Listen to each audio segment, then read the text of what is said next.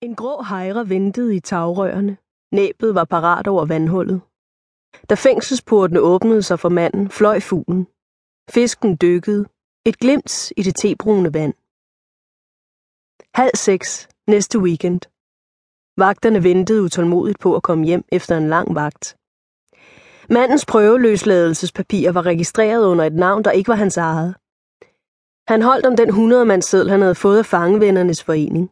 Han havde allerede smidt adressen på det kristne udslusningshjem, hvor de ventede på hans ankomst, væk. Manden gik over den øde vej. Han var iført lånte bukser, en jakke, der afslørede hans benede håndled, en hvid skjorte. Lugten af en anden mands dag i retten, af den sved, der kom af det næsten endeløse øjeblik, hvor dommen afsiges.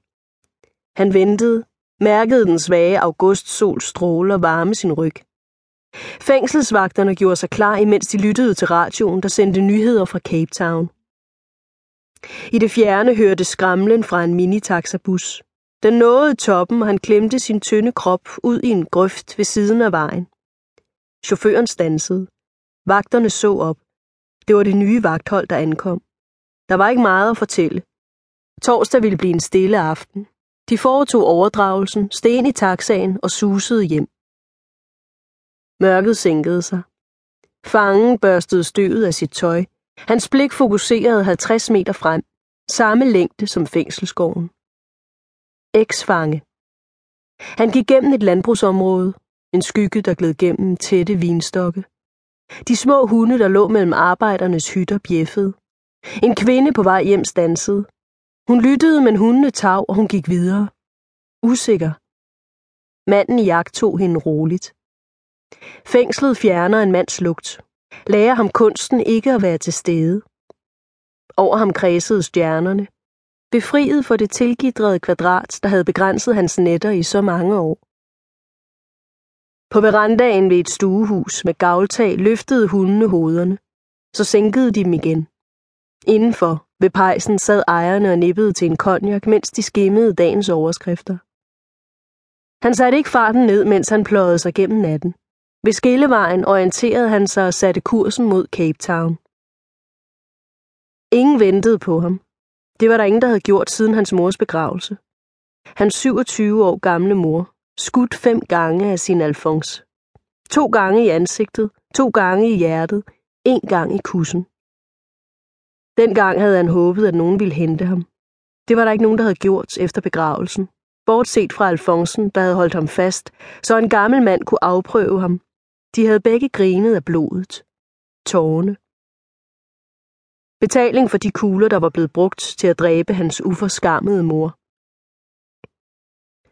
Han var gået ud i Cape Towns kolde støvregn, havde spidset en cykellæger og gået hen til den smugkro, hvor hans mors morter sad med en øl i den ene hånd og en pige i gule hotpants i den anden. Han havde stukket æren ind i ryggen på Alfonsen og presset den opad, indtil spidsen trængte igennem hans hjerte. Derefter var han forsvundet ud i natten. Undskyld, mor. Det havde han fået tatoveret med blæk i huden over sit hjerte. Fro is gif. Det stod over den anden brystvorte. Det galt luderen i de gule hotpants, der havde udpeget ham i retten. Kvinde er gift. En taxa med arbejdere fra det sene skiftehold holdt ind til siden. Han satte sig ved et vindue og i agt tog, hvordan de nye bebyggelser susede forbi. Villager, der gemte sig bag sikkerhedsafspærringer. Et tomt fodboldstadion, hvor bevæbnede vagter med cheferhundene i snor patruljerede rundt om pigtrådsindhegningen. Et indkøbscenter, der havde tilbud. Han havde været borte i overvis. Tingene havde ændret sig for de rige. Gaderne blev til forstoppede arterier. Skifteholdsarbejdere på familiefabrikkerne skyndte sig hjem i mørket. Højrøstede unge mænd holdt til på gadehjørnerne. Han kom derud, hvor landet var fladt, og sydøstenvinden hylede omkring de sammenklemte huse, der strakte sig helt ned til bugten ved Falls Bay. Regeringsbyggede kasser til folket.